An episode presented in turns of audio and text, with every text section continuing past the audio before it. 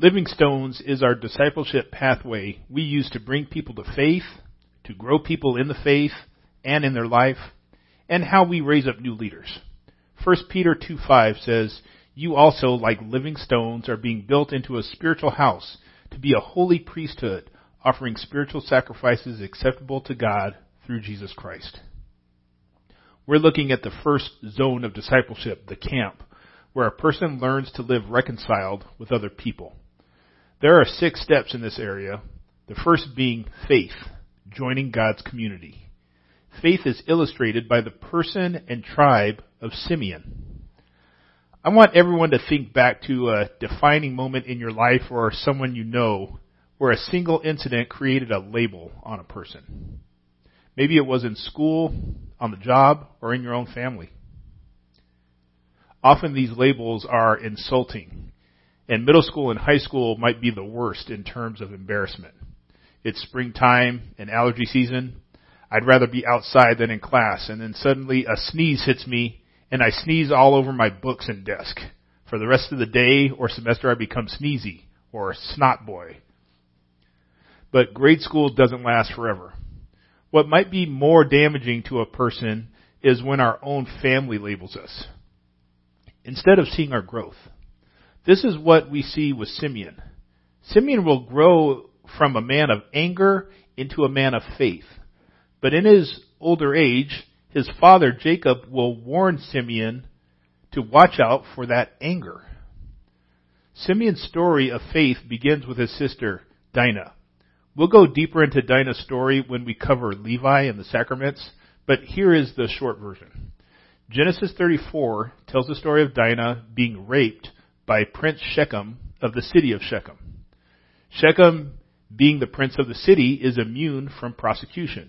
So in retaliation, Simeon and Levi, her brothers, kill all the men of the city. We'll go into the details of their revenge plan in a few weeks, but just at the face of it, this certainly reminds me of public responses in the last year regarding police shootings. A black man gets shot or crushed by the police, and people start to riot because they feel there's no accountability for life. Is it an overreaction? Perhaps. But put yourself in Simeon and Levi's shoes.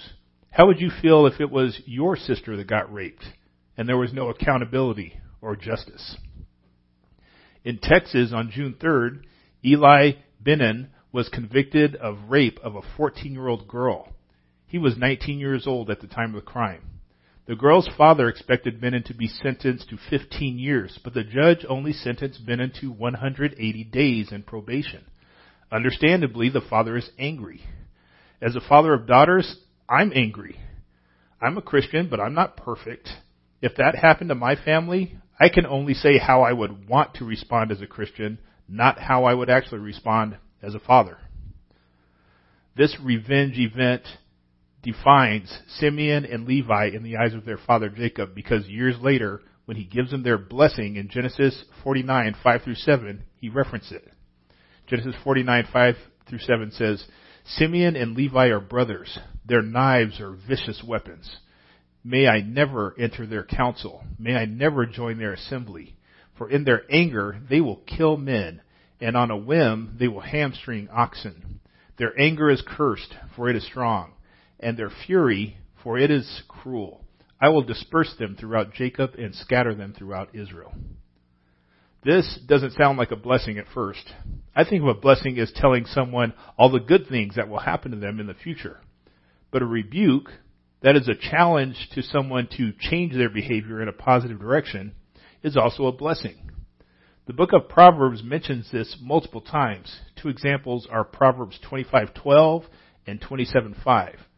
A wise correction to a receptive ear is like a gold ring or an ornament of gold. And better an open remand than concealed love. Jacob reminds these two sons that they use weapons for violence. Because of that, he will not take advice for them or join them in any ventures that they are involved in. When they acted in anger, they destroyed people and property as well as, and did as they pleased instead of having justice as God would have it.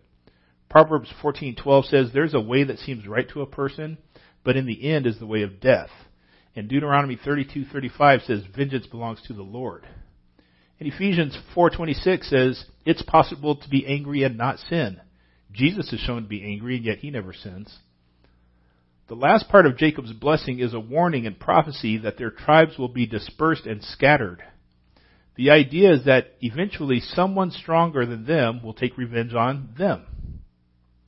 But in the time between the act of revenge for the rape and this blessing, Simeon had changed because he had been shown mercy and learned to put his faith in someone besides himself and his own strength. In his life, we'll see Simeon have faith in his brothers, which points us to faith in Jesus. The first brother Simeon has faith in is Benjamin. Simeon is redeemed by Benjamin. For the sake of time, I'm not going to read the whole story, but it's in Genesis 42 and 43. The 10 oldest brothers had sold Joseph into slavery, and in the intervening years, Joseph has moved from being a slave to the second highest authority in Egypt. When his brothers show up to buy food, they don't recognize him, but Joseph remembers them. Joseph also sees that their youngest brother, his full brother, Benjamin, is not with them. He's concerned that maybe they killed Benjamin or sold him into slavery, just like they did to him. Joseph has them arrested as spies. And the only way they can get out of this situation is to bring Benjamin alive back to Joseph. Well, Benjamin is back at home with Dad, a long way from Egypt. So the compromise Joseph makes is to keep Simeon as hostage while the rest of the brothers go back to Canaan to retrieve Benjamin. Genesis 42:24 says, Joseph had Simeon taken from them and bound before their eyes. It takes some time to convince Jacob to let his youngest son, his one remaining son, as far as he knows, from his wife that he loved, Rachel. But eventually they run out of food and have to go back to Egypt again. If they show up without Benjamin, not only is Simeon dead, they are all dead. Judah takes responsibility to take Benjamin to Egypt and return Benjamin to his father. We should note that Judah and Benjamin are the two royal tribes that the kings of Israel would come from. So this redemption from prison comes from royalty. Simeon's life is held ransom by the life of Benjamin. Benjamin is completely innocent. He was not one of the brothers who sold Joseph. And Simeon probably didn't have a choice in the matter, but Joseph chose who he wanted as a hostage. And in order to be saved, Simeon had to have faith that his brother Benjamin would be willing to come and redeem him. We cry out for justice when we see injustice, but what's also lacking sometimes is the willingness and the time to for someone else to give their life for someone else. Maybe because we don't think it would do any good. You know, it's only been in the last year that we've started to see people calling out others saying, hey, you can't harass that person. He doesn't do anything wrong. Stop being a racist. And we all need to take stands like that. But it's more difficult to take a stand like that when my own life might be on the line. You know, it's easier to stand up to someone who we call a Karen, you know, than three people in a pickup truck chasing one man or four police officers. If any of us stands up in those situations, we might just be a substitute death or just another added death. But like Simeon, I need a substitute. In John 8:34, Jesus said, truly I tell you, everyone who commits sin is a slave of sin. But 1 John 2:2 says, he himself is the atoning sacrifice for our sins, not only for ours, but those for the whole world.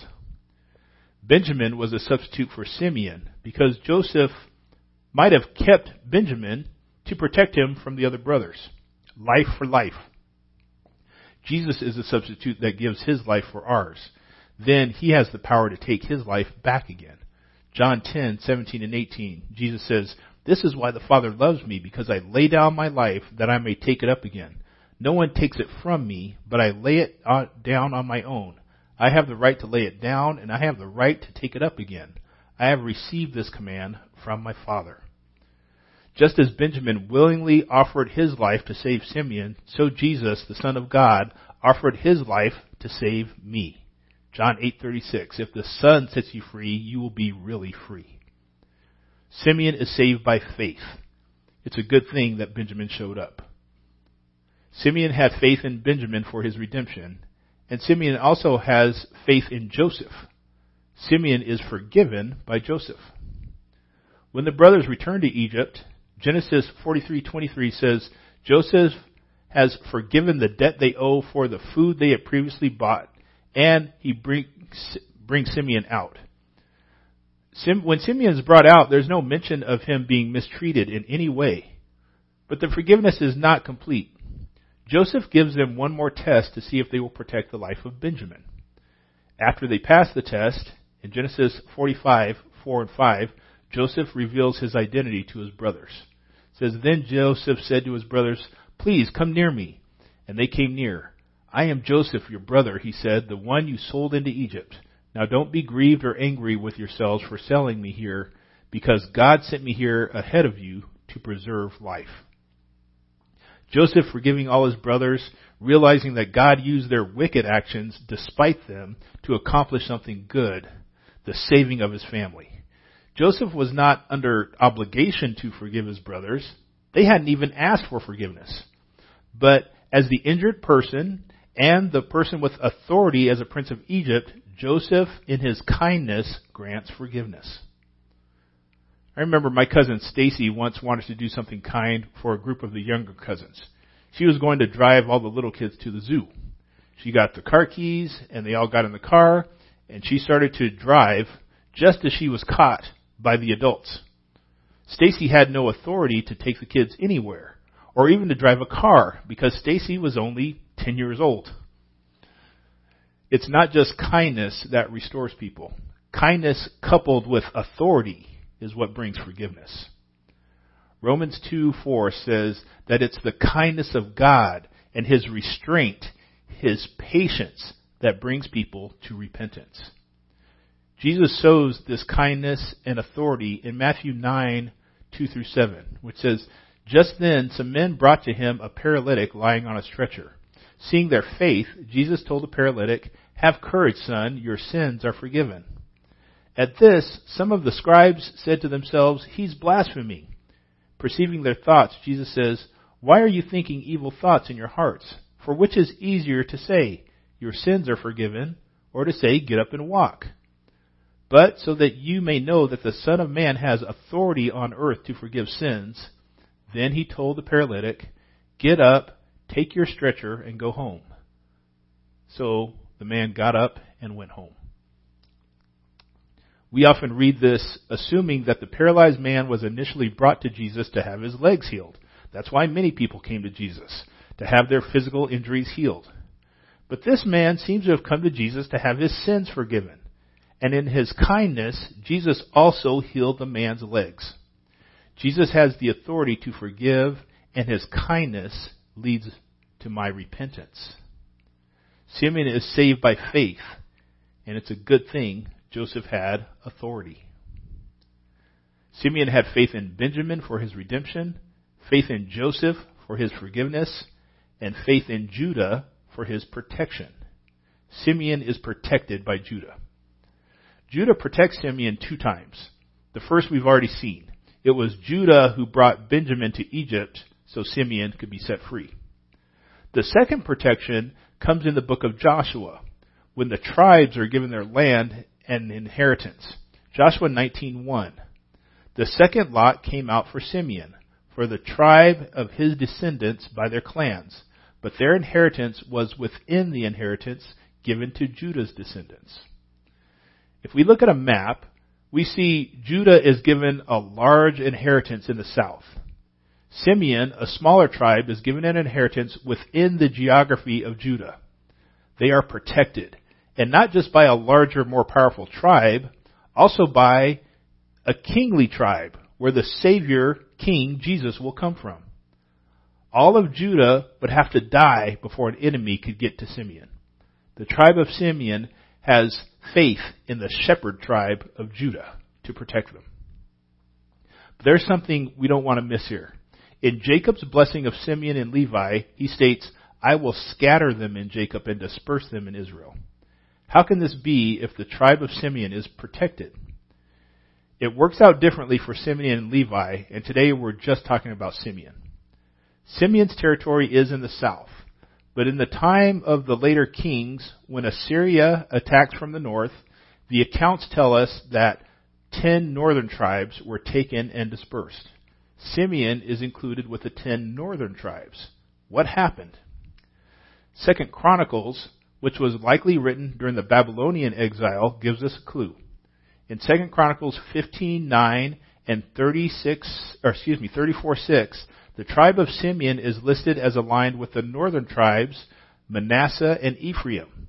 It seems that between the time of the judges and the kings, a significant portion of the tribe of Simeon migrated north and resettled in the large territory of Manasseh. We don't know why, but my speculation would be the famine that is spoken about in the book of Ruth. The story of Ruth is driven by the fact that people are migrating to find food. Regardless of the reason, Simeon moved north, and in doing so lost their protection by Judah. Benjamin, and anyone who remained of the tribe of Simeon, and in their inheritance land, were not taken by the Assyrians. I see this as a parent. My duty and love is to protect my daughters. But at the same time, my duty and love is to train them to be grown women. They will always be my daughters. But they also have to learn at the right time to make their own choices. I can't protect them from every wrong choice they might make, but I do work to protect them from the wrong choices other people make. I also need a protector. Jesus says in John 10:11, I am the good shepherd. The good shepherd lays down his life for the sheep. Jesus, a shepherd from the tribe of Judah, is the one who protects us. Romans 5:6 says, for while we were still helpless, at the right time, Christ died for the ungodly. Jesus not only protects me with his death, but also with his life and authority. Jesus says in John 10:28-30, I give them eternal life, and they will never perish. No one will snatch them out of my hand. My Father who has given them to me is greater than all. No one is able to snatch them out of the Father's hand. I and the Father are one. There's a protection in this life and in the next that is solid and can only be found in Jesus. But like the tribe of Simeon, I'm commanded to remain in that protection. Jesus says multiple times in John 15, remain in me. And those who do not remain in him are like cut branches that wither and eventually are burned. It's not that Jesus is unable to protect, but the protection is conditional on me remaining with Jesus. Simeon is saved by faith. It's a good thing Judah had power. Simeon had faith in his brothers, in Benjamin for his redemption, in Joseph for his forgiveness, and in Judah for his protection. His faith saw him through. But Benjamin, Joseph, and Judah could have let him down at any time. It's okay to have faith in people, but people are not perfect, even siblings. Fortunately, I have someone to go to that will never let me down. Proverbs 18:24 says, one with many friends may be harmed, but there is a friend who stays closer than a brother. That friend that is closer than a brother, that provides redemption, forgiveness, and protection, is Jesus. Simeon's blessing was in the form of a rebuke. He, along with his brother Levi, murdered the men of an entire city. They were in need of forgiveness and a change of heart. Jesus' death on the cross paid the price for all sin so that we could be forgiven. Ephesians 2:8-9 says, for it is by grace you have been saved through faith. And this is not from yourselves, it's the gift of God. Not by works so that no one can boast. I invite anyone to pray with me now to take that step of faith. God in heaven, I come to you in the name of Jesus. I acknowledge to you that I'm a sinner, and that I'm sorry for my sins and the life that I've lived. I need and ask for your forgiveness. I believe that Jesus, your one and only Son, lived a perfect life, then died on the cross, shedding his precious blood as payment for my sins. Jesus then rose from the dead, proving he defeated sin and death. I am now willing to turn away from my sin in the Bible. Romans 10:9 says, if we confess Jesus as our Lord and believe in our hearts that God raised him from the dead, we shall be saved. So I now confess Jesus as the Lord of my life. I believe that God raised Jesus from the dead and take Jesus Christ as my only Savior who gives me life now and forever. Amen. The true mark of being in the community of God by faith is a changed life and an internal witness that I am a child of God. We witness our faith to other people by getting baptized, which we'll talk about in a later lesson. For our discipleship pathway, Living Stones, we like to give people a physical reminder of the spiritual change that has happened. And if you've not taken one in the past, and especially if you placed faith in Jesus for the first time today, I invite you to come get a sitting stone to remember that you have faith in Jesus, that you have confessed Jesus as Lord, and believed in your heart that God raised him from the dead for your sins. Our prayer today is taken from Psalm 20. Let's pray. May the Lord answer you in a day of trouble. May the name of Jacob's God protect you. May he send you help from the sanctuary and sustain you from Zion. May he remember all your offerings and accept your burnt offering. May he give you what your heart desires and fulfill your whole purpose. Let us shout for joy at your victory and lift the banner in the name of our God. May the Lord fulfill all your requests. Now I know that the Lord gives victory to his anointed. He will answer him from his holy heaven with mighty victories from his right hand. Some take pride in chariots and others in horses, but we take pride in the name of the Lord our God. They collapse and fall, but we rise and stand firm. Lord, give victory to the King. May he answer us on the day that we call. Lord, we thank you that you have answered our call with help from your own Son, Jesus, the only sacrifice that is sufficient, and the one who was raised to new life with the power to raise us to new life. Strengthen us to live as people forgiven by you, so that we may forgive others, and in your kindness draw others to you. Amen. I leave you with the blessing. Go forth and live as disciples, serving God with your whole being, knowing that you are empowered by the Holy Spirit to do great exploits in God's name.